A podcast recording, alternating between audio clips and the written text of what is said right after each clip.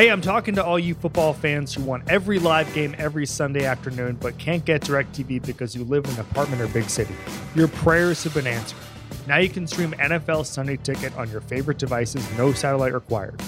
Get every live out of market game every Sunday afternoon. Go online to NFLSundayTicket.tv now to see if you're eligible and make 2020 your best season ever. Pro tip use promo code The Ringer at checkout to save 15%. Today's episode is brought to you by Heineken. Heineken's original lager is made with pure malt and their famous A yeast, which makes Heineken an all season, all the time kind of beer. I love Heineken. I've been drinking it all during the NBA playoffs. It's the perfect summer beer, but it's also the perfect fall beer. And I just, there's never not a time to crack open a Heineken and watch sports. Pick up a pack or have it delivered today and drink responsibly.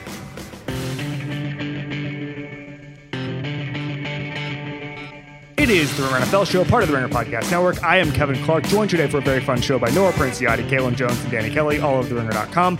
Purpose of this episode is to get on the record for our picks for the 2020 season, every division winner, wild card team, Super Bowl participants, and winner.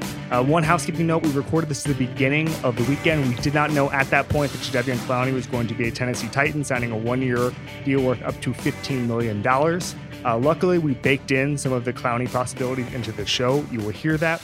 Because we talked about him a bit in the New Orleans Saints section, it's important to note that their quest to sign Clowney, even though they didn't have the money to do so, might be the highlight of the football weekend. So the NFL Network reported that the uh, the Saints were going to find a middle team, middleman, middle team, whatever you want to call it, likely the Cleveland Browns. They referred to them as Team X in the report. And Team X was going to sign Clowney, pay him $5 million, trade him to the Saints. The Saints were going to give him the rest, about $10 million and the Saints were going to ship a draft pick to Team X. This is very Saints. If you took the names out of this report, you'd probably guess that it was the Saints and the Browns who were talking about this. The Browns, obviously, under a different regime to the Brock Osweiler trade, which was a similar pick for for cash relief trade, although extremely different um, it, than this scenario, but still kind of the same the, the same genre of trade. Um, unfortunately for for all of us, the NFL said that they probably wouldn't have approved the deal at least on Sunday.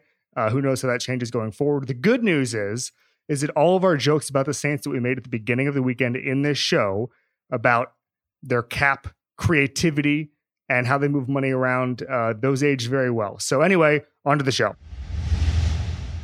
Joined today by Danny Kelly, Kaelen Jones, and Nora Princiotti for our NFL predictions episode. Danny, Messi staying at Barcelona. Are you shook? It's amazing. It's amazing news. I don't follow European soccer or well any soccer really, but that's why I asked you. I just wanted to get your, your, take. He's staying. I was I was very shocked when he when he threatened to leave, and then seems, seems like contract. they made up. no, it was that he has a contract clause, so now he's just sitting in his house giving interviews and dropping heaters on the president of of the team. It's uh, it's a good situation. All right, very fun, very cool episode that, that we love doing every year. We're just going to pick every division and the Super Bowl participants and the winner.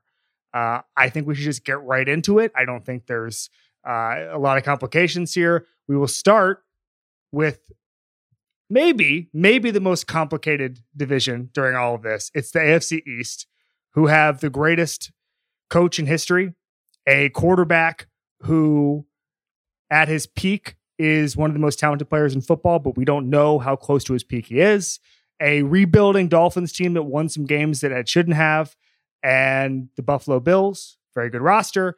The New York Jets, who are the New York Jets. Nora Princiotti, who's winning this division? The Buffalo Bills. Kaelen Jones. The Buffalo Bills. Danny Kelly. Oh, I got the Bills too. Holy cow. Oh this my God. We're so weak. we are such weak people. all right. We're going to, if we all vaporize into mist, it was Bill Belichick. I just need Oh my God. Exactly. Yep. We all had to hold hands here and jump to not pick the Patriots. This is us. This is solidarity here. Nora Princiotti, uh, you know this division better than anybody. What's the tiebreaker between the Patriots and the Bills for you? Well, you know what?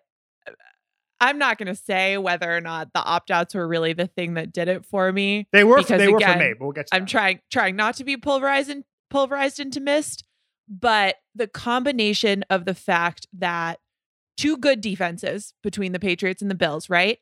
But the Bills relied a lot less heavily on turnovers than the Patriots did. So, seemingly already less of a candidate for some defensive regression there. And then you add in how badly the Patriots got hit with the opt outs and point Bills. Kaelen Jones, same question. Tiebreaker between those two teams.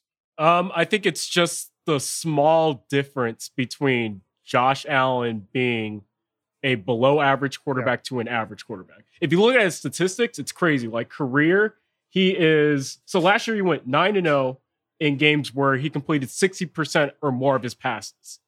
And for his career, he's 4 and 12 when he misses that mark, Mm. when he completes under 60% of his his passes. So literally just a marginal increase in literally completion percentage. I mean that that's a very small stat to really care about. But I mean literally just Josh Allen taking a very small step. I don't think you can overstate how much that can help the Buffalo Bills as far as you know again competing with the Patriots. We saw they pushed them last year and for all the points that Nora mentioned. Like I think that the Bills have the roster for it. I think this is their time. That's the point for me is the Bills have the roster for this. And when I think about these two teams, and again, I would not be surprised if the Patriots were the third best team in the AFC this year. I, I, nothing the Patriots can do can surprise me. But if I'm running this, and if I'm doing the Doctor Strange 1 billion simulations thing, I've seen what this Bills team looks like with Josh Allen playing like Josh Allen. Even if he doesn't get better, we've seen them be pretty good because they have a pretty good roster, an offensive coordinator who knows how to put Josh Allen in vaguely positions to succeed. I think Brian Daboll is a very good offensive coordinator. I think that Stefon Diggs' addition is huge. And I just think if there's nothing, nothing that happens, and I, when I look at how to predict the season, I look at what has to go right, what's the pathway. Do they need 20 things to go right? Do they need a thousand things to go right? And how likely is that the quarterback position being a huge thing that has to go right for, for New England? And I think that, you know, again, the, the roster is just not there after the opt outs. The defense is always going to be there because of Belichick, but it's just not going to be the same level of talent. So I've seen Buffalo and what this can look like. I have not seen New England and what this can look like. And and I trust Bill Belichick to. I mean, the, the most ridiculous narrative of this season was that the Patriots were going to tank. They were going to get Trevor Lawrence. Like, no, Bill Belichick is going to game plan every single week. And even if you think, even if this team starts out like you know two and four or whatever and looks bad, they're still going to be the biggest threat to any team in the NFL because they have Bill Belichick and they have a decent baseline of talent. It's just, I don't think over 16 games, they're going to win more games than Buffalo Bills. Danny Kelly, in general, how competitive is this division? Do you expect anything out of the Dolphins and Jets? I don't really have high hopes for the Jets. I think the Dolphins are one of those teams that, you know, they're well coached. They they definitely finished strong last season. I think they well outplayed expectations last year. With Fitzpatrick at the helm, like anything can happen. I mean, that guy is just the most entertaining, like veteran journeyman cornerback I've ever seen in, in, in the NFL history. So they've been hit hard by injuries. Yeah. And I don't think they're, you know, they had a couple guys opt out too. And so, you know, their offense could definitely struggle. So I, I would say it's a, it's not like an especially competitive division, but I think at the top, I, the Bills and the Patriots is very close for me. It's a hard decision to make and not to give anything away, but I, I, do think the Patriots are also going to make the playoffs. So, you know, I, I, wouldn't expect a whole lot from the Dolphins and Jets this year, though. I expect competitiveness and interesting play from the Dolphins, kind of like an elevated version of what we saw last year, where they won games they shouldn't have and yeah. looked interesting Frisky. and did interesting things. And and we're building something. And that's what I think is important for the Dolphins. You're not trying to win 10 games this year. I think the Buffalo Bills have the capability to win 12 games everything breaks right and i think the the the patriots are probably a 9 or 10 win team but Mhm. i think that the the dolphins have the chance to win i don't know 7 and be the hype team for for 2021 uh nora princiotti same question about the jets the dolphins is there anything there Uh, Dolphins are frisky. There is nothing there with the Jets. Kaelen Jones, how good are the Bills just in general in the AFC pecking order? Are they the fourth best team for you, fifth best team for you? What where does this where does the division winner here rank among the AFC hierarchy for you? I think honestly, if whoever wins the AFC East, I think they could end up being the third seed. Like I, I don't see how Buffalo ends up being worse than whoever comes out of the AFC South. If we're presuming that you know uh, Baltimore or uh, Kansas City are hit, hitting those one two spots. So Yeah, I agree. Uh, Danny, Buffalo, any chance of a Super Bowl path for them? I mean, sure, yeah. I think when you have a defense that can set that foundation in a game and compete with literally any team in the NFL, um, if you're going up against the Chiefs, man, you need a defense. They have a very, very good secondary. Um, so sure, I give them a chance. Or, you know, they're not my favorite in this in this conference, but I certainly think that they're going to be very competitive. If and we talked about this before, if Josh Allen can make a jump, anything is possible with this team. Uh, that's a great stat, uh, Kaelen, that you that you put out Yeah. earlier. Just like the marginal increase in per- uh, completion percentage, like could be enough. Like that is, it's just It one of those be. crazy. He's stats. eleven and zero when he completes sixty percent of his passes. It's you guys crazy. are you guys are making me wince because completion percentage is just like such a tense yeah. triggering word in Buffalo. Like we're gonna get some responses. It doesn't matter. It doesn't actually matter, but like, yeah, Completion percentage doesn't matter. Doesn't I mean, matter, like- but no, like I two think it does percentage points, but yeah, Oh, right. No, no, I get that. That that part doesn't necessarily matter, but we'll put a pin in that. Okay. Buffalo is the betting favorite at this point. They're plus 110. Uh, New England is anywhere from 135 to 150, I think. And that's fairly recent. Um, obviously, the Patriots opened up as huge favorites um, in the springtime, and that has has flipped, but it's it's still pretty similar. And up till recently, I could New England was the favorite in some books, but that seems to not be the case anymore. All right. AFC North, there's a Super Bowl contender in this division. There's a interesting, I was going to say frisky Steelers team, but I, I don't think that's necessarily it because I think that there's there's some pathways there for them to be in real contention. A Cleveland team that we all think is much improved, and then Joe Burrow, who is uh, as intriguing a rookie as there is. Interesting division. I don't think we're going to have much of a variance on the pick here. Danny Kelly, I'm going with the Ravens. Nora, Ravens. Kaelen Jones. Ravens.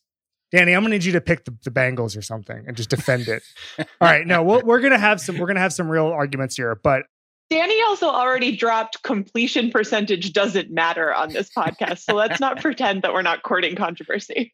so here are the odds: uh, Baltimore minus 185, Cincinnati plus 1600, Cleveland plus 450, Pittsburgh plus 375. Danny, if I'm thinking of a threat to Baltimore in this division, am I thinking Cleveland or Pittsburgh? Pittsburgh. I actually, if I was gonna pick a hierarchy in sort of the AFC overall, so I think the Steelers might be the third best team. I think that I they have that. they have a very good defense, a lot of good, you know, a good pass rush, good secondary. Um, you know, Minkah Fitzpatrick does a lot of stuff for them in, in that secondary. And I think that their offense is going to come back strong this season with Roethlisberger, as long as he can stay healthy, you know? So, yeah, I mean, to me, this team with literally the worst offense in the NFL last year, with finished eight and eight, you know, that just gives them a really, really high floor and a really high ceiling, getting that offense kind of back on track. So, uh, yeah, I think that they could end up really challenging for the division. And I think that, you know, just right now, I see them as the third best team in this conference. Big Ben also keeping keeping the player X slimmed down over the offseason brand Absolutely. of training camp hype alive. Which is actually quite rare. He's actually quite rare for Ben. He normally kind of leans into his his bendum. His, And, his big Bendum. There's Yeah. smaller Um, Ben, I guess. Right. So a lot of things point to the Steelers being pretty good this year. Number one is that I keep coming back to this. They had the fourth biggest drop in offensive DVOA in the history of DVOA, um, and they still went eight and eight. And I think that you learn a lot about your team when you go through a season without your quarterback. And I think generally this is going to be a continuity season, and the Steelers have that on both sides of the ball, except they're adding their quarterback. So I think there, there's there's some real 10, 11, 12 win potential here. Kaelen Jones, Cleveland or Pittsburgh? Uh, I agree, Pittsburgh, uh, and for the reasons you guys mentioned, obviously Big Ben is you know the biggest name in that offense, but they also added Eric Ebron. I think that this offense, the passing game, is going to be a lot more interesting this year. We'll be able to see like what the potential of the Steelers passing game is without Antonio Brown there, with Ben Roethlisberger back, and I think it's really intriguing, especially within that that division. You know, even though you have the Ravens presumably at the top, I think like Danny said, like they're probably the third best team in the AFC, and at their peak, they'll be able to push everybody. I'm just looking at sharp football analysis right now, sharp football stats, has the Steelers with the easiest uh, schedule in terms of defensive efficiency of opponents. So that's also another like really major thing. They they have the For sure. seventh. They have the seventh easiest schedule according to Vegas forecasted season win totals. So yeah, that's working in their favor as well. I mean, the Ravens also have very easy schedule. So um, They've all got so the, the Browns, the Browns have an easy schedule. Mhm. And I think am I gonna have to make the case to the Browns or Nora? Do you have to do you have a case? I do not have the case for the Browns. okay, Kev, I have all a case you. for the Browns. Yes, And it, it's, it's a sum of everything I've been saying the last couple of months, which is that we're always a year too early on teams instead of a year too late. And interestingly, I was talking to the PFF guys, George and Eric, the other day, and they made the case that maybe we're doing that with Dallas this year. Just a thought. Just a thought. But I think that Cleveland, we completely ignored when we all got on the hype train, and we all got on the hype train. We all got on the hype train. If you say you didn't get on the hype train, you're lying to yourself. You were on the hype train last year with Cleveland. Didn't have the offensive line, didn't have the coach.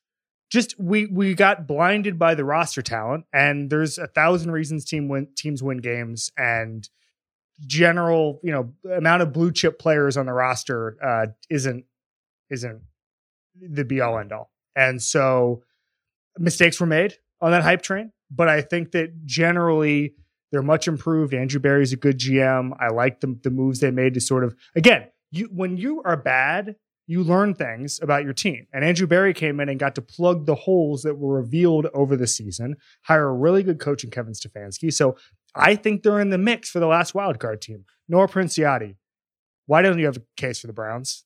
So I didn't hear anything you said after blinded by the hype train because I was just going like blinded by the Yeah. hype train.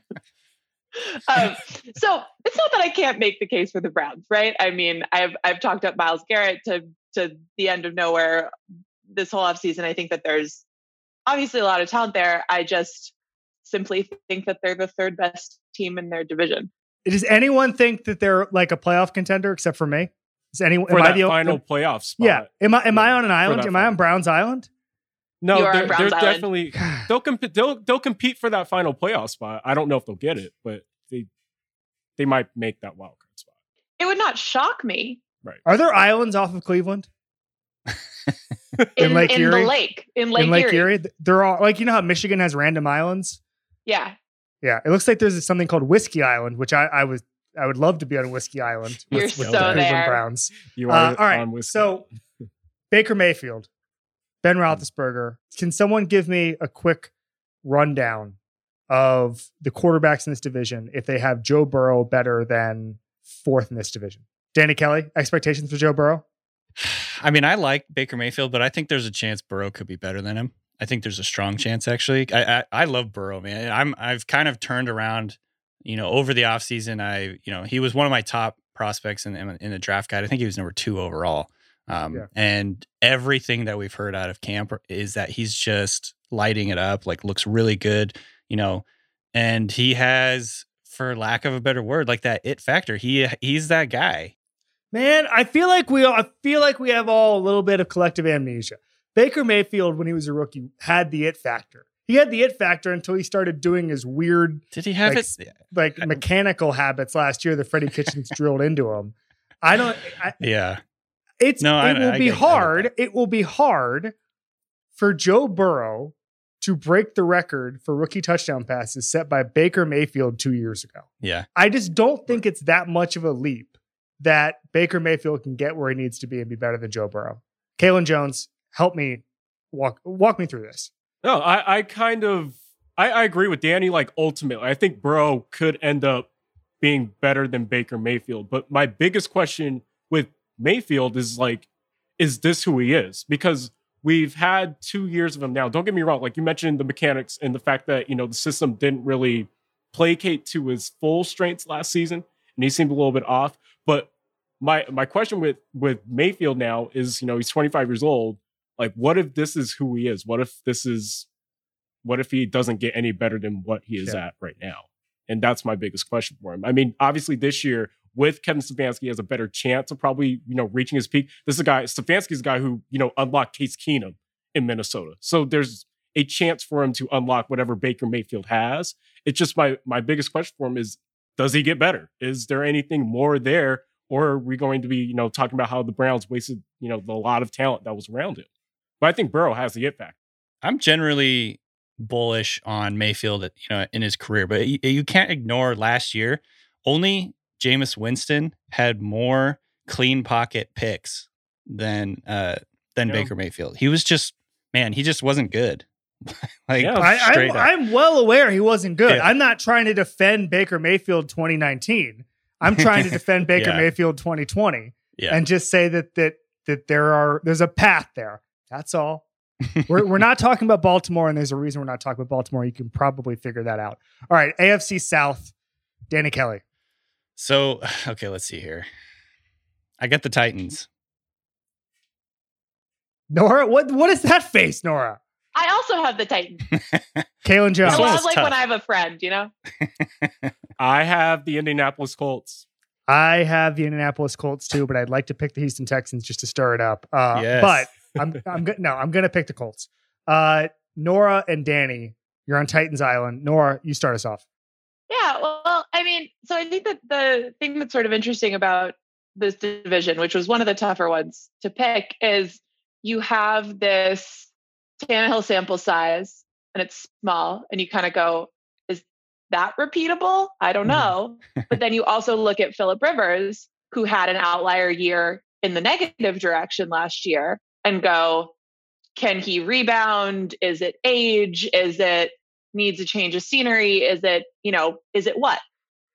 Ultimately, I am nervous about what the Colts have at receiver. Um, I spent some time talking to Michael Pittman Jr. earlier this offseason, mm-hmm. and I really like him. I really liked him coming out. I think he's a really, really interesting player and one of the more sort of like pro ready, you know, could contribute mm-hmm. right away. But I came away with this feeling of, wow, this guy needs to be ready to be an NFL receiver kind of right off the bat for this team. And he was talking about, like, he's so fun. And he was just talking about having only met Rivers a couple times and Mhm. having a hard time telling that he's not a coach and accidentally calling him coach and and all this stuff that just made me think like uh I'd rather have an established connection with AJ Brown than be working with this. And Wow. I like I like the continuity that the Titans Yeah. have.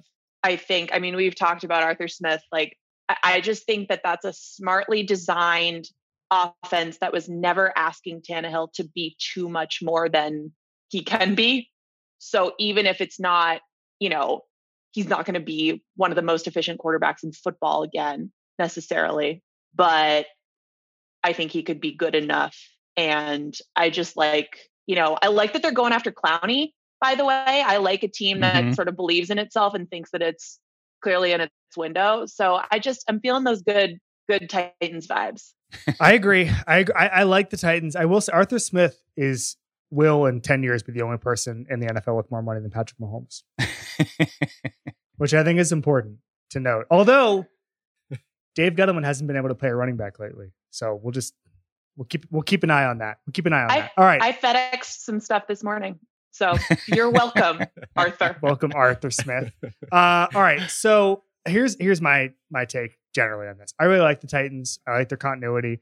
I don't think Ryan Tannehill is going to have Mahomesian numbers as he did last year. I think the efficiency will go down a little bit, but I, I still like between Arthur Smith and Tannehill and the infrastructure and the line and AJ Brown breaking tackles. That's that's a good team to me. But they've been nine and seven for a number of years, and but the fact they showed me something obviously by beating uh, by beating Baltimore, by going up double, double digits in Kansas City. I was at that game. I mean, that was, I, feel like because Mahomes' comebacks feel so normal now, we probably didn't give the credit that, that uh, the Titans deserve to them.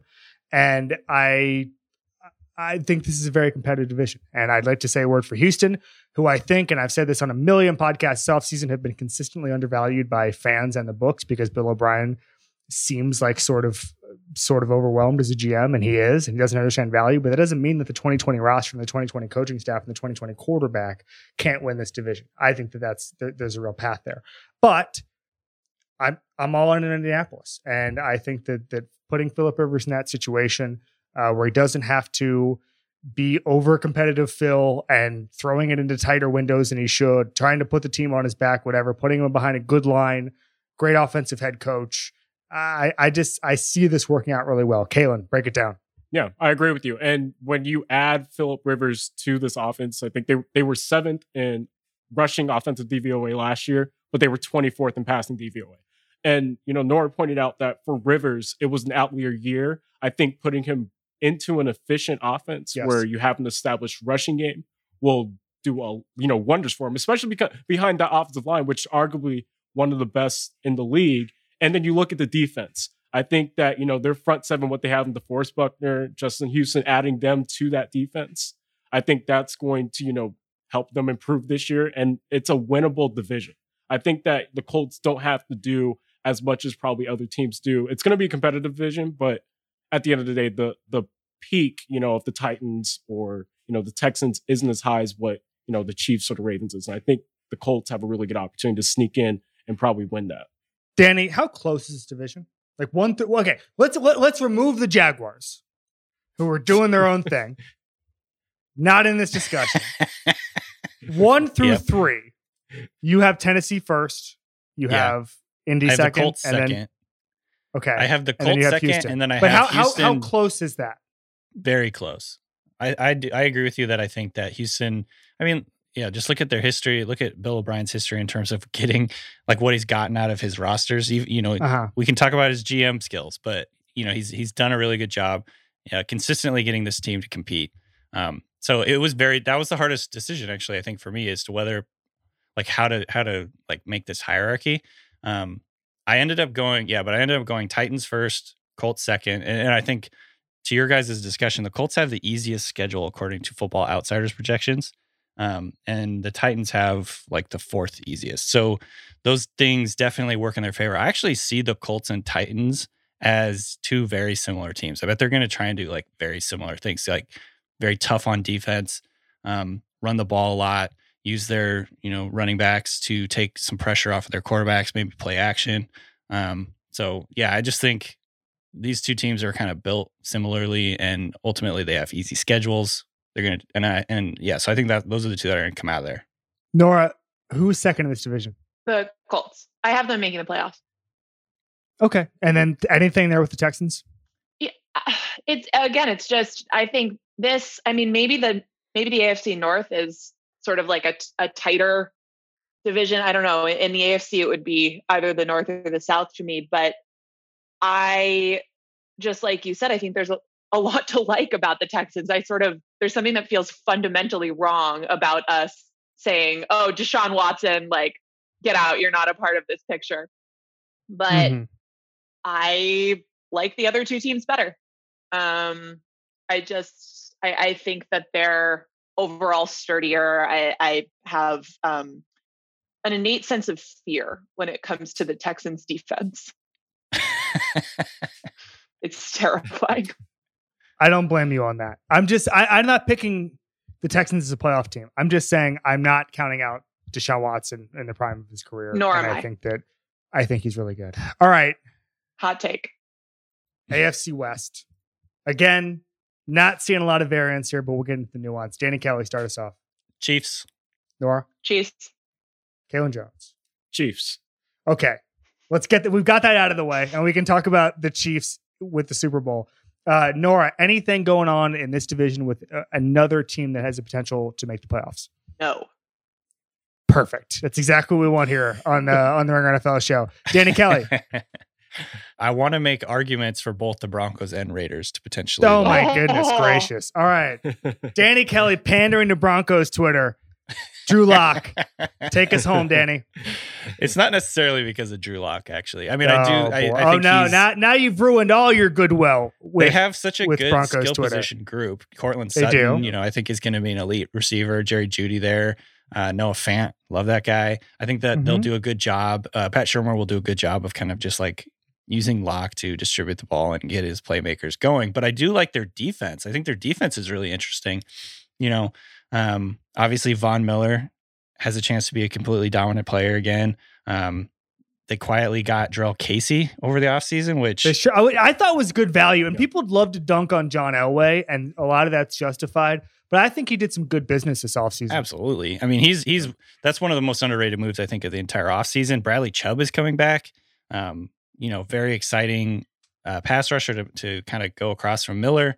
And they also have a good secondary. So I don't know. I just think, you know, their defense is good enough to, you know, keep them in games. And if their offense takes a jump, and I think it will, then they'll be competitive. I don't know if they'll make the playoffs, but I, I do see them as a like a hard out kind of thing. Like they're not going to be easy to beat. Kaelen, uh, any any of the three teams have any path, in your opinion, to, to the playoffs here? Um, I agree with Danny that Yeah. I think you can make a slimmer case for the Raiders, but like like you mentioned, like the Broncos have the pieces when you look at their roster to be frisky. Like, and I think we we saw it with the Titans last year. They were able to sneak in because of their defense, because their quarterback didn't make any mistakes, and the running game was pretty good. I don't think Denver's running game is nearly as good, but when you look at the passing game aspect, they, they have the potential to, you know, this would be like a quantum leap in terms of development, but they can score with anybody potentially. And their defense, they have elite pass rushers on both on both ends, and they have a really dominant secondary, or at least potentially. So there's a Broncos thing going on where you know we're talking about we've talked about hype coming a year too early. That that's my thing. It's just it, it's not. I don't think it's going to be this year, and I think they've done. I think John Elway has done some really smart business, in particular in getting that roster a little bit younger. They were 14th in Football Outsiders snap weighted age in 2017 on offense, Yeah. and then 18th in mm-hmm. 2018, 30th last season. And so they have a younger roster, really promising talent. And they've also just, they're playing a more modern brand of football too. Like when Drew Lock started playing, how refreshing was it to see a quarterback who could actually, you know, move around a little bit outside the pocket? Replacing Joe Flacco is almost a cheat code. like if if you, it's really. I mean, it's not a million. I love I love the guy. I love the guy. who's on Slow News Day next week, but it's a little bit like replacing Jeff Fisher, where there's a, a bit of just a bounce from just not being Jeff Fisher, right? It's like the opposite of, you know, if you're friends with some model-y type, people are like, oh, I hate being in photos next to her. Like it's brutal. Right. The opposite of that. But anyway, I Uh, just anything? oh, Anything? Oh, no, I'll stop right there. Anything you want to unpack there? no, that wasn't. Okay. Okay. We're not Just, talking just about generalities. personal Just generalities. Okay. No, we're just. It just could be I'm anybody. talking we're talking, you, we're talking in generalities. I, I hate being in photographs with you because The it's mustache. Just so Um, you wrote about the Broncos for the ringer.com last week, and I, I'm curious your biggest takeaway. just that give the guy a little bit of patience. Again, like Yeah. I just think this is a classic example of a team that had years and years of draft classes that just did not get them any stars, got them very few starters, and they had to kind of, you know, go through the rough process of figuring out how to, you know, there was never like a full tank there. And it was a little messy because you have this veteran contingent that wants to play one way and that wants sort of their needs met. And then you also just have the reality of this team's not ready to compete right now. And that rebuild, I think, has sort of been in in fits and starts a little bit. But because of the last two draft classes looking, you know, and that's early returns, but they look really good so far, they have a chance to have that roster be really solid again Mhm. but I it just is a year too much to ask. Like Broncos Twitter seems to think it is, but I just don't understand why we can't wait a little bit.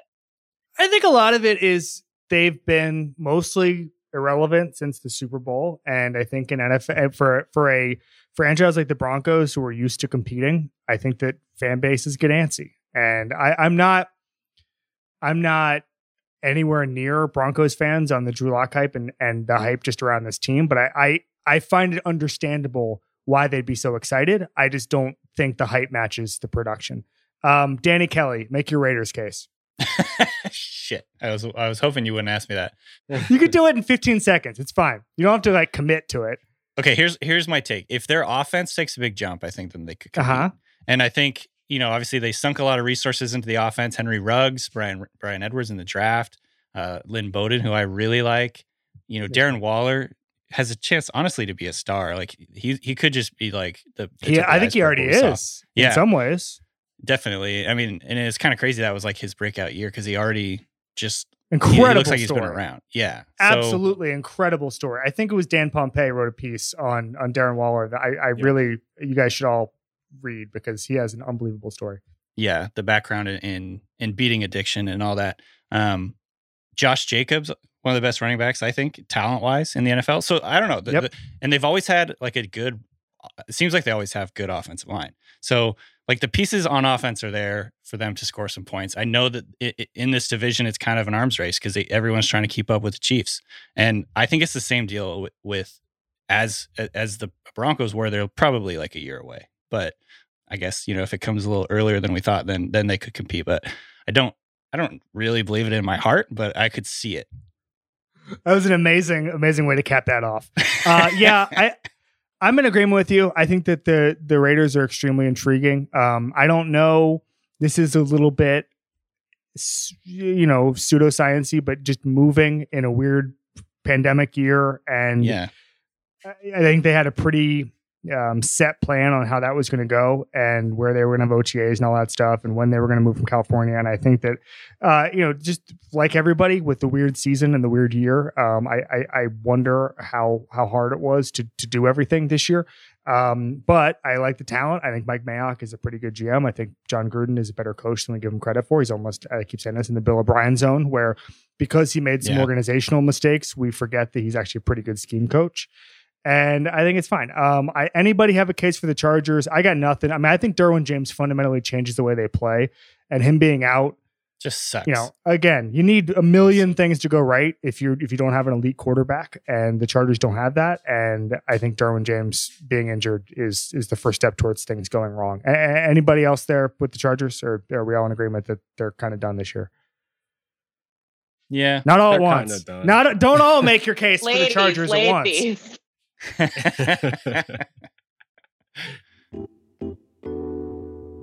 Today's episode is brought to you by Heineken. Heineken would like to remind you that it's time for seasonal beers again. That's right. If you thought a cold, crisp summer Heineken was something, just wait until you taste the fall lineup for Heineken. Is it a new product? No. Just the same great tasting lager that's perfect for any season. I am a Heineken drinker. There are a lot of Heineken drinkers in my family. My mom has Heineken every night. And let me tell you something there is not a time of the year where we don't want Heineken, whether it's Christmas, Halloween, 4th of July, whatever it is, it's Heineken time. Heineken Original Lager is made with pure malt and our famous A yeast, which makes Heineken an all season, all the time kind of beer. So pick up a pack or get it delivered, whatever your style, and drink responsibly. This episode is brought to you by Bacardi Spiced Rum. Looking to spice up your game day plans? Check out Bacardi Spiced Rum for a new take on your old favorite classics like rum and coke. Let me tell you something. Bacardi and diet gets me through a lot of games, okay? And with fall coming up, with football, there's going to be a lot of opportunities to have socially distanced gatherings, watch your favorite game, favorite team, favorite show. It's going to be exciting. There are going to be exciting game days this fall, and you can make it more exciting with Bacardi and Diet. Bacardi, do what moves you. Drink responsibly. Bacardi USA, Coral Gables, Florida. Rum with natural flavors and spices. 35% alcohol by volume. Um, all right. Let's uh let's get to the NFC East. I've been trying to play every side of this so that the Cowboy I never make a declaration on the Cowboys or the Eagles. Um, but the last couple of days have brought this into focus. Danny Kelly, I got the Cowboys. Nora, Cowboys. Kaelen Jones. Cowboys. All right, so I have the Cowboys too. I have a question, and I'll start with you, Danny Kelly. What was your pick a month ago? I think it probably still would have been the Cowboys, but the Eagles Okay. have certainly the injury situation that they're having is it makes me more worried about them. I love the Eagles. I love Yeah. the organization. I love what they did last year. I love what they did when they won the Super Bowl. I think Howie Roseman's great. I think Doug Pederson is great. I, I think even their draft was better than than we give it credit for, even though they didn't necessarily improve the team all that much for 2020. But I think the pieces were there, and the health is obviously a huge thing this year. But to lose Brandon Brooks, to lose Andre Dillard, who Adam Schefter said was quote dominant in camp. Brandon Brooks was what the fifth best player in football according to PFF last year. I mean, that just seems that just seems like holes you can't plug. I know Jason Peters is there, but I don't know. I they, they, I I changed my pick to Dallas because of that. I was hesitant because I was worried about how much Mike McCarthy could get done in a month, but I, I got to go with Dallas. Nora, what was your tiebreaker here? I frankly didn't really need a tiebreaker. I mean, I think the injuries make me more confident in it, but I just I, I think the Sure. Cowboys roster is pretty just solid overall. I mean, it's hard not to feel Yeah. tantalized by the idea of CeeDee Lamb jumping in the mix there. I love Dak Prescott. And I love I kind of love the little Mike McCarthy rebrand that's been going on over the last several months. Like Analytics guru. analytics guru, rules expert, element of surprise lover. Like I'm all about it. So it's not Kaelen? it's not a tiebreaker. It's just that you love Mike McCarthy's new persona. It's that I love everything that Mike McCarthy's about. I think it's chic. And I've been on this train since the beginning. So let's go. I um I put out a trailer. We put out a trailer. Corey McConnell made it for Slow News Day this week, and someone said that the same way that Mike McCarthy was using PFF to launder his image, Jeff Fisher is using Slow News Day. He just he's learning how to just be on a a, a print newspaper based talk show, and that's how he's going to launch himself back into football. You know what? It worked. It did. It's he's back. He's back. He's the top candidate for 2021 jobs.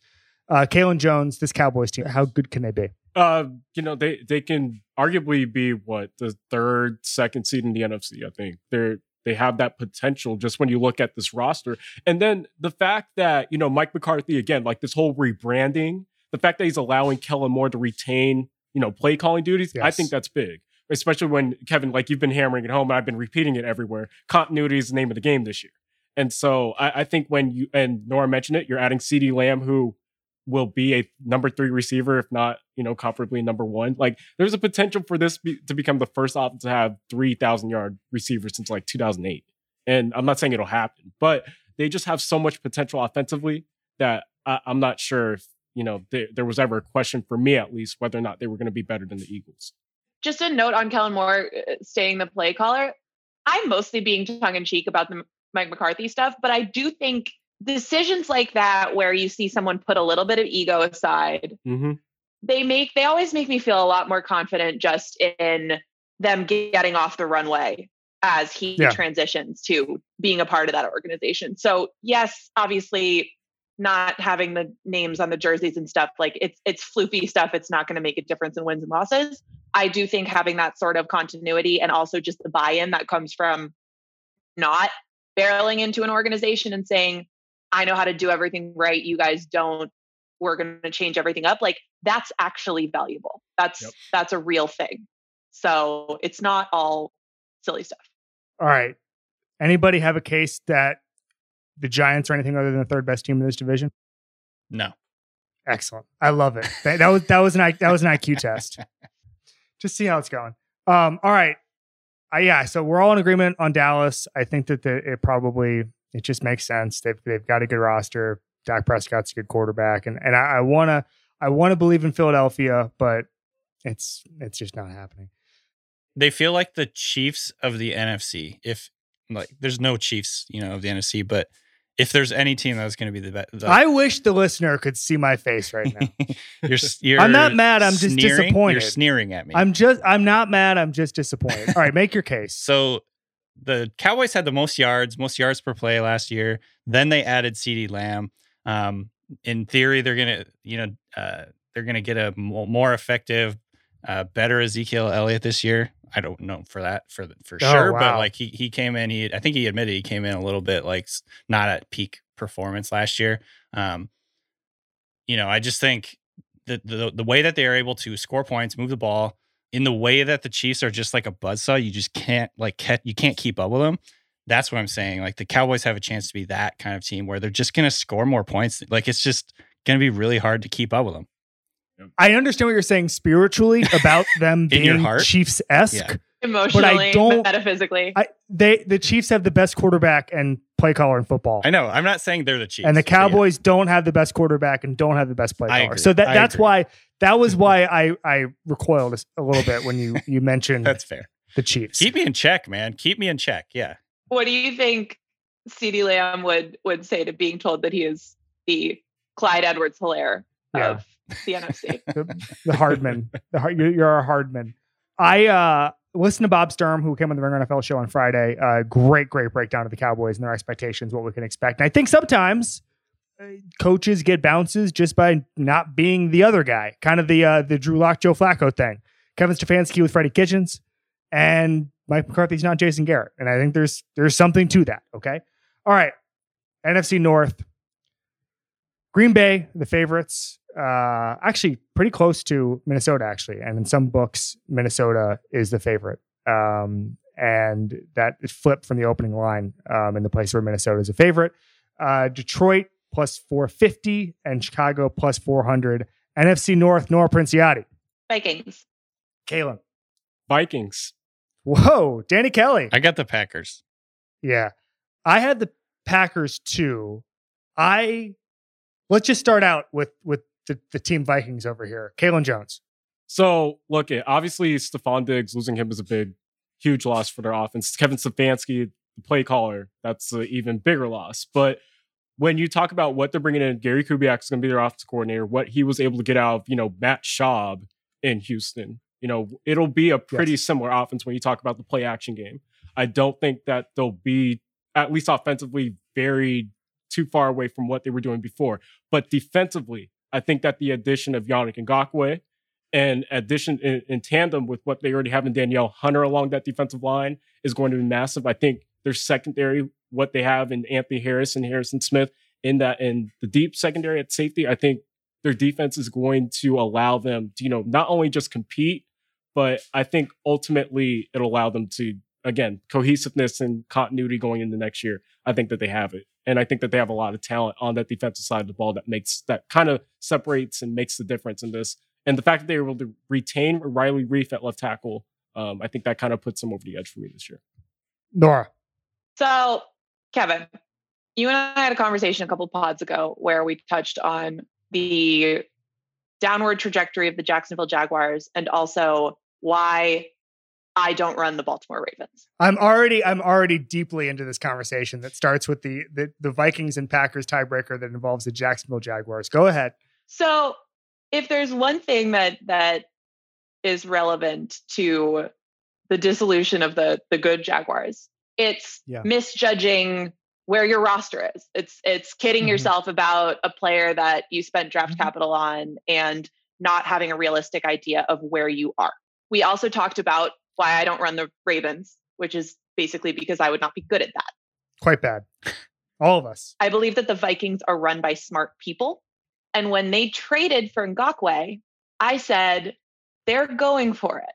And I should listen to them because they think that they are in a position to take a swing and to be a really competitive team. And I trust them.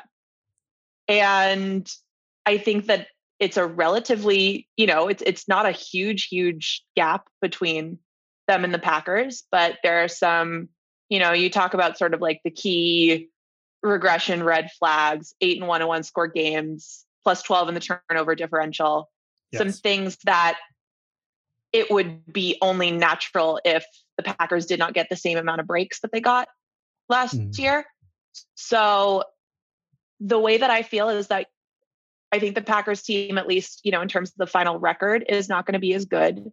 And everything that I see the Vikings doing tells me that they believe that their roster is really good and I trust them. So I think that there are two ways to look at this. I've gone back and forth between the Vikings and the Packers all off season. And there have times I've said that the Vikings are better than the Packers, and the times I've said the Packers are better than the Vikings. I think that there's going to be a little more to work in with the Vikings. I think it's really important they kept Riley Reiff. I'm I'm excited about that. You don't want yeah. a hole in your offensive line a week before the season starts. The Ngakoue trade was awesome. I just think the Packers roster and for 2020 is a little a little better. And I don't think there is a Super Bowl contender in in the NFC North. I, I, think that both these teams are really good, but they're really good for the NFC North. I don't think they're going to quite get there. We saw what happened when a really good Packers team for the, the the best version of this Packers team last year went into San Francisco last year, and we saw what happened twice. And I don't think they've done much to address that. I think even though strangely they've tried to become schematically the 49ers with some of their draft picks this year, I think that's more of a long term project Still like the defense, like some of the signings they made last year that carry over into this year. Both double digit win teams, in my opinion. Danny Kelly, how'd you make your decision?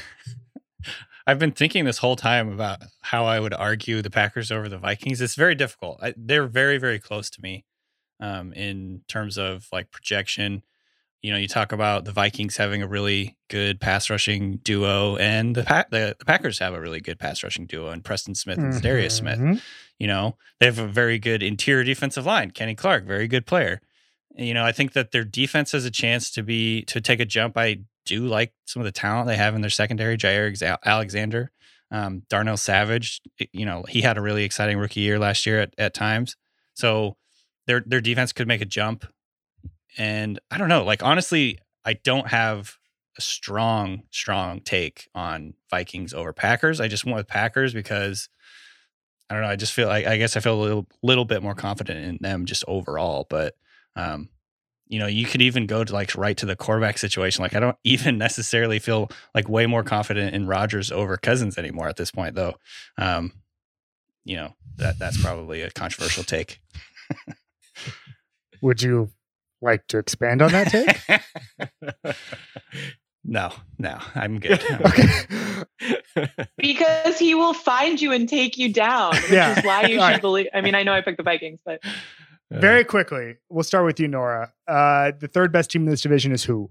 oh, the Lions. Oh, this is horrible. Lions have a better Lions. quarterback. Okay, okay. It's the the Lions have a better quarterback. It's the Lions. Lions have a better quarterback. The Lions, I, I think that Matt ill. Nagy's pr- that Matt Nagy's probably a better coach than Matt Patricia yes. and be- better play caller than Darrell Bevell. But I think the Bears have a better roster. I don't really know. Foles and Trubisky, they're each one is struggling Yeah. to distinguish himself from the other. I'm aware. And I'm just telling you. making me nervous. But Stafford is not. I love this is a Matthew Stafford podcast. It's a Matthew Stafford narrative podcast. Kaelen Jones, what's your answer? Man, this sucks because you know I'm kind of a Matt Stafford homer, but I, I I agree with you, Kevin. Like I think the Bears top the bottom, you know, outside of the quarterback situation, which I'm trying really hard not to understate the quarterback situation in Chicago, but I mean they they just have a better roster. I, I think they're just more talented top to bottom than mm-hmm. Detroit. But I do think Stafford can, you know, make things interesting, and I would not be surprised at all if Detroit is, you know, better than Chicago is this year. To be clear, I think a lot of parts of the Bears roster are better than than a lot of parts of the Lions roster too. Danny Kelly. Uh, I'm giving I'm giving the Bears a slight edge.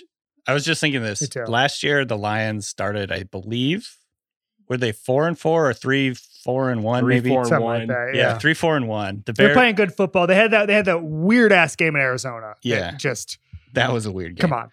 So and I kind of see them again as like a 500 ish team. I see they see the Bears probably around the same. Yeah. So I that's mine too. Yeah. they're both seven win teams for me. Yeah. I'm not but I just think it's interesting philosophical discussion. Bears have a better defense. I think the Lions offense is actually going to be really good this year, and that could kind of you know keep them in in the middle in the middle of the pack. NFC South. Favorites are the New Orleans Saints, minus 105, plus 145 for the Tampa Bay Bucks, Atlanta plus 650 or 950 in some books. And then Carolina is plus 2000 or plus 1800, depending on where you bet it. And I do not recommend betting Carolina. Kaelen Jones, NFC South. Um, so my pick is kind of dependent on Jadeveon Clowney whether or not he signs with the Saints Yeah. or not. Um, right now I'm picking the Bucks, but if Clowney signs with the Saints, then I'm picking the Saints. Sorry, Straddling a fence based on one defensive player it's is a, coin- choice. It's also, a coin. based on the Saints like shaking out their couch cushions, like with Yeah. what money? I, need lo- them to love manage the my Saints. finances because that would be I great. love actually I don't recommend that. I do not recommend that. This is if you're from like the, the the Saints I don't want to look under behind the curtain of the Saints' finances and see it is probably the most stressful. Like uh, you ever watch Uncut Gems where there's just just tension on tension on tension on tension? Like that is when a team is up against it on the cap. I imagine this is the Chiefs, this is the Vikings, this is the Saints. I just imagine just everybody's tense being like, man, I hope we have enough money to afford the players we have. I mean, it's crazy. It's crazy how like th- there are multiple teams next year that are like anywhere from 40 to 70 million dollars over the cap. It's like, how do you function like that? Student Um, loans, essentially. That's what it is. Okay. It is student. I heard a story the other night about uh, some people that somebody I know knows got a really nice house, and everyone was like, Yeah. "Whoa, that's a nice house!" And then people started digging into it, and you realize that you know the the percentage money down was like, "Yikes, you two better stay Yeah. together," and that is how it feels Get some roommates. looking at the Saints salary. For more information, I recommended the Bob Sturm podcast for the Cowboys fans. For more information on the Saints salary cap, I recommend a movie called The Big Short, um, starring Stephen Carell. Uh, and you can just learn more about how they're able to kick the can down the road. Uh, Danny Kelly, this division, I'm going with Saints. Nora Princiotti. I too picked the Ponzi scheme team. Okay. I think I, I think we're all in agreement here. I like the Saints. This is a Sean Payton choice, Drew Brees choice. The infrastructure there, it's just too good. I I think that they're, you know, I was saying this the other day when I was talking to the PFF guys, but there are four teams that are their over under is double digits uh, for wins, and I think the Saints are actually the worst team of that group, but that means they're still pretty good. Um, I don't think they're on the level with the Chiefs and the Ravens and even the 49ers. Uh, they lost the Vikings in the playoffs last year, the aforementioned Vikings. Um, but I just don't. I don't think Tampa Bay is there. And I think that in a different offseason where Tom Brady's able to do Tom Brady things, I think this is a different conversation. Nora, having been around Tom Brady, having written about the Bucks for the ringer.com in the last couple of weeks, I guess this week, whatever you want to call it, I've lost all sense of time. Uh, your thought process on the Bucks is what? I think that they will have a, a very good offense. I think, you know, so when I wrote about uh, Tom Brady was sort of taking a look back at the football that he played even before that he was in the before he was in the NFL and talking to, you know, people he played with in high school and thinking about what he was doing and just the football that he grew up thinking about and watching. What struck me was that he, you know, th- things are starting to change with how much college concepts and and athleticism have been yes. prized at the quarterback position. So this is more true when you think of the whole span of Tom Brady's career than when you think of 2020. But what struck me was that he just he was made into the ideal quarterback for the era of the NFL that he entered. And it made him uniquely adaptable. Mm-hmm. So there could be all of these offensive innovations that could sort of come out through him and happen around him. And his ability to just throw the passes that are staples for all NFL offenses, no matter, you know, scheme to scheme, it's helped him have this incredible career. And I think that that still applies as he switches teams. I'm not terribly concerned about you know, unless his arm is is shot at the age of 43, which I just don't think that it is. I'm not concerned about Bruce Arians wanting him to push the ball downfield more than he's been used to in New England. Those things are not, you know, they just don't strike me as things that would be difficult for Tom Brady to crack the code on. I actually think that he's going to be delighted that he has some new receivers who are potentially better suited to take advantage of those throws than he's been working with for the last couple of years. I just think that they I have them making the playoffs, but it's it's unproven ultimately. It's just kind of like a show me thing. It's it's no one has reinvented himself, as you said, more than Tom Brady. No one has bent the era to his will more than Tom Brady. And you wonder, and I think that this shows how much of a unicorn, how much how many unicorns are in that generation of quarterbacks that we are taking for granted that their arms are going to be fine, whether that's Brees, who's over 40, Brady, who's 43. Like the fact that we're just like, ah, they're going to be fine at this advanced age shows you how amazing they are. Um, I think any other player would be doubting maybe other generation of players would be doubting um, out of hand. And, and, the fact that we assume they're both going to be elite is, is is pretty amazing to me. And the fact that their their supporting cast will help them. And I think that that wasn't the case last year in New England. It's always been the case in, in New Orleans. So I'm I'm intrigued to see how that shakes out. But I I have. Uh, I have the Saints, and then obviously the Bucks is a playoff team. Danny Kelly, how close of a choice was this for you? It wasn't that close. It was, this one was pretty easy for me. I just think the Saints are so balanced. You know, so good on defense, Yeah. so good on offense. They have good coaching. You know, I just think it, it was a pretty easy choice for me. Um, I do think the Buccaneers are going to be really good, though. I think they're, you know, I agree with you. yeah, I think it's going to be that's going to be a really fun division, and the Buccaneers, I think, underratedly have a very good defense. Also, um, you know, I was just thinking about like their defensive line: Ndamukong Suh, Vita Vea, uh, Jason Pierre-Paul. Um, they also Mhm. have uh, Shaq Barrett, who kind of emerged last year as a, a really good pass rusher. Their their secondary is really young, and and um, you know they have a lot of like potential playmakers in their secondary. So yeah, I think overall they're really really set up well for you know a, a run at this thing. And um, but to me, there's just too many moving parts. You know, their offense is going to be completely different. Their their philosophy, their style might be completely different than what we saw with Jameis Winston, obviously. So um, that's just kind of like the only thing that's keeping me from really planting my flag with the Bucks is just we haven't seen it yet. All right, real quick. Any cases for Atlanta as a playoff team? I, I think that their continuity and just the advantage they have Mhm. with Matt Ryan and Julio Jones will get them to nine wins. I just think it's a bad year to be the Falcons. I just think Yeah. that, that they're up against it w- w- with this division, and, and there's just uh, it's a noble team and and good team, uh, good roster building and all that. But it's just it's I don't just don't think there's a path there. All right, last division before we get to the playoff picks, NFC West. The favorite is the San Francisco 49ers, last year's Super Bowl team. Came very close to winning the Super Bowl. Got Mahomes. Uh, second favorite, Seattle.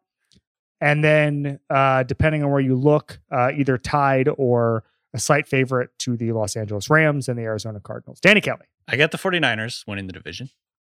Nora Princiotti, 49ers. Kaelen Jones. 49ers. So I do too. Do we all have Seattle as a playoff team? Or is there someone who does not? Yes. I do. I do. Okay. Danny, how if we run this a hundred times, hunt season a hundred times, how often does Seattle win? Uh, maybe like a quarter, maybe 25% or so. I think that they are going to be really good on offense, and that's going to be kind of their foundation. Their defense is a huge question mark to me, though. Um, you know, that's kind of like the what could put them over the top if their defense is better than expected. They don't have a very established pass rush group. Um, Bruce Irvin is kind of like the only guy that's really established in that group right now. They got Rasheem Green, who's you know, shown some flashes. LJ Collier did absolutely nothing as a rookie. Um, but, you know, obviously they made the big trade for Jamal Adams over the offseason. He's had incredible hype in training camp. Um, the stuff that I'm kind of like hearing behind the scenes is that he's like fucking amazing, basically. So um, Yes. that's exciting, and and he could change the the whole complexion of their defense potentially. But um, I'm not necessarily there yet with that defense. I think their defense could be an issue, especially just because of the pass rush situation. But I'm confident in that offense. This is like a 10 win team every season. You know, Russell Wilson. So um, I think yeah, if you run the simulation 100 times, there's definitely some situations where the Seahawks will be the you know top team in the NFC West. Nora, what are your takeaways from this division? I would even say more than, you know, if if I ran that simulation, it would be more than a quarter of the time, like 35, 40% maybe. That's not I how simulations work. If she ran it. I run the Baltimore Ravens and I run the And, simulation. and and the NFC and the NFC West simulation. when, when are you going to which- pick up on which how this she goes, just- Kevin? She just games it until it gets to be 35%. In Well, my unskewed simulation, she, she Nora runs unskewed polls. Go ahead.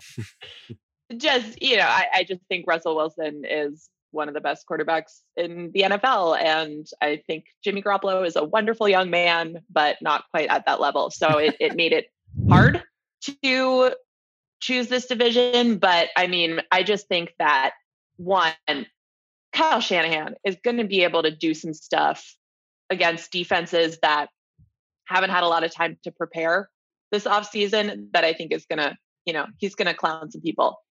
And there's all the continuity in the world there. Uh, we'll, uh, my biggest question would be the secondary. We'll see. They've obviously been really good, but you know, Sherman's older and, and I wonder if, if that could fall off a little bit. Um, but obviously an incredible pass rush. And I think that they can pick up where they left off. Kaelen, anything to the Rams or the Cardinals, or is this just the two horse race that we all think it is? Ooh, um, that's a good question because like I, I kind of like I like the Cardinals a lot. Obviously, they're the I feel like the offseason hyped up team within that division, kind of similar to the Broncos. Uh, where in the AFC you have this really young team, or at least a core that's really intriguing, and then you add DeAndre Hopkins Yes. to their passing game, arguably one of the best receivers in the game.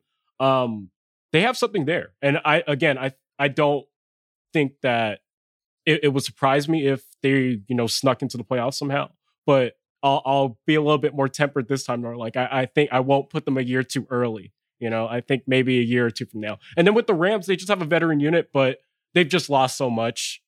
You know, I, I think they were built to win. You know, two years ago, and we've seen what's happened since they failed to do so. Good breakdown of the Rams with Peter Schrager on last week's pod. Um, th- their expectations are quite high. Um, from you know, he's he's talking to them a lot. He's doing a show with them for Hard Knocks, and he thinks that they think they're in position for a Super Bowl. And I think that when you look at the blue chip talent and the coaching, I agree. But I don't think that one through fifty three they they have a a division winning roster, especially when you have Kyle Shanahan and and, and that roster, um, and so much certainty now that, that George Kittle is around um, for for what five more years. Um, they made that trade the offseason to retool the defensive line. I, I I think I know what I'm getting with San Francisco. All right, did we all identify our wildcard teams throughout here? So let's just um, quickly before we get to our Super Bowl participants and winners, uh, outline who we think is going to be the wildcard teams, uh, the three wildcard teams. Danny, So my wildcards in the AFC are the Steelers, Patriots, and Colts. And in the NFC, I have the Buccaneers, Seahawks, and the Rams. Maybe that's a surprise. I don't know. Yeah, can you can you take us through that for a second? I feel like I'm I'm higher than a lot of people on the Rams. I think their offense is going to be. Yes, yes, that just happened. We just confirmed that. Go ahead. I think their offense is going to not necessarily be what we saw a couple of years ago, but I think their offense is going to be good. I think they they have um, Sean McVay is going to come up with a plan to kind of mitigate the offensive line issues that they had last year that really held them back. I think Goff is going to regress positively, sort of to where he was two years ago. Um, I think you know, frankly, having a running back who's better than Todd Gurley is going to be good because they the run game is such a foundation of that offense and play action and everything. I I do feel like Gurley maybe was holding that back a little, and so overall, I just like this Rams, you know, offense a lot. And then defensively, you have Aaron Donald and Jalen Ramsey. So that's not like you said, the one to fit one to fifty three. They're not the deepest team, I don't think, but Yeah. you know, you have two superstar defenders on that defense, and that could be enough to get them sort of like to the middle of the pack and, and be good enough to make them a playoff team. I mean, they won nine games last year, and I feel like everyone's saying that you know they're they're not tanking necessarily, but they're going in the wrong direction. I still think they're a competitor. Kaelen Jones wild cards very quickly. Uh, in the AFC, I have the Steelers, the Patriots, and the Houston Texans. And in the NFC, Ooh, yeah, yeah. the Titans are out. Oh yeah, no, I, I don't have the time. I think again, right? I think Ryan Tannehill regresses, but very quickly, like my point with the Texans is that I think they Deshaun Watson with the receiving. Granted, they lost uh, DeAndre Hopkins, but look at the receiving corps he has now: Brandin Cooks, Will Fuller, if he could stay healthy, and Randall Cobb. And in addition to that, you have David Johnson, who's a pretty good weapon when he's healthy. You know, I, I don't know if he'll ever be at the All Pro level that he was a few years ago, but again, like we talk about, you know, how important the quarterback position, how much of a difference it can make. I think this is the year that, you know, Deshaun Watson kind of entrenches himself as, you know, in that upper echelon, maybe not elite, elite, but he'll be in that top uh, quarterback conversation. And then the NFC, I have the Saints, uh, the Seahawks, and the Packers. Interesting. Okay, Nora Princiotti. In the AFC, I have the Steelers, Colts, and Patriots. In the NFC, I have the Seahawks, Bucks, and Packers. Interesting. Okay, in the AFC, I have New England, Pittsburgh, and Cleveland. yeah. I have Cleveland making Nice. the playoffs. Yeah.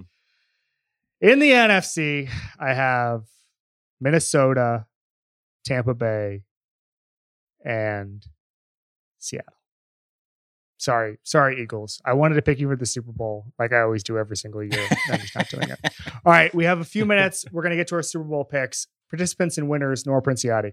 All right. So I have the Saints winning a Chiefs Saints Super Bowl. Ooh. Kaelen Jones, I have the Chiefs and the Bucks, and I have the Chiefs winning. Danny Kelly. Chiefs Chiefs over Saints. I went the, like the chalkiest one. I don't think that's chalky. Eh, uh, Ravens for me. Ravens beating the San Francisco Ah, I love that. 49ers. That's Uh, fun. it is. It is. It would be incredible to have Lamar Jackson another season against flat-footed defenders who they, against defenses that haven't caught up with them because they're on Zoom. Like I just I feel like the the the possibility is there. Nora, defend your pick. Uh, I think the Saints have a better defense, and I think it's hard to repeat. Uh, what and then the Chiefs in the AFC as well. What, what what's the pathway there aside from Oh. just doing what they did last year? Yeah, well, I mean, I think that's the pathway. Yeah, yeah. Having the best It's play caller and quarterback in football, and then doing that again, remaining what you are. awesome. Stay what you are. Saves the day.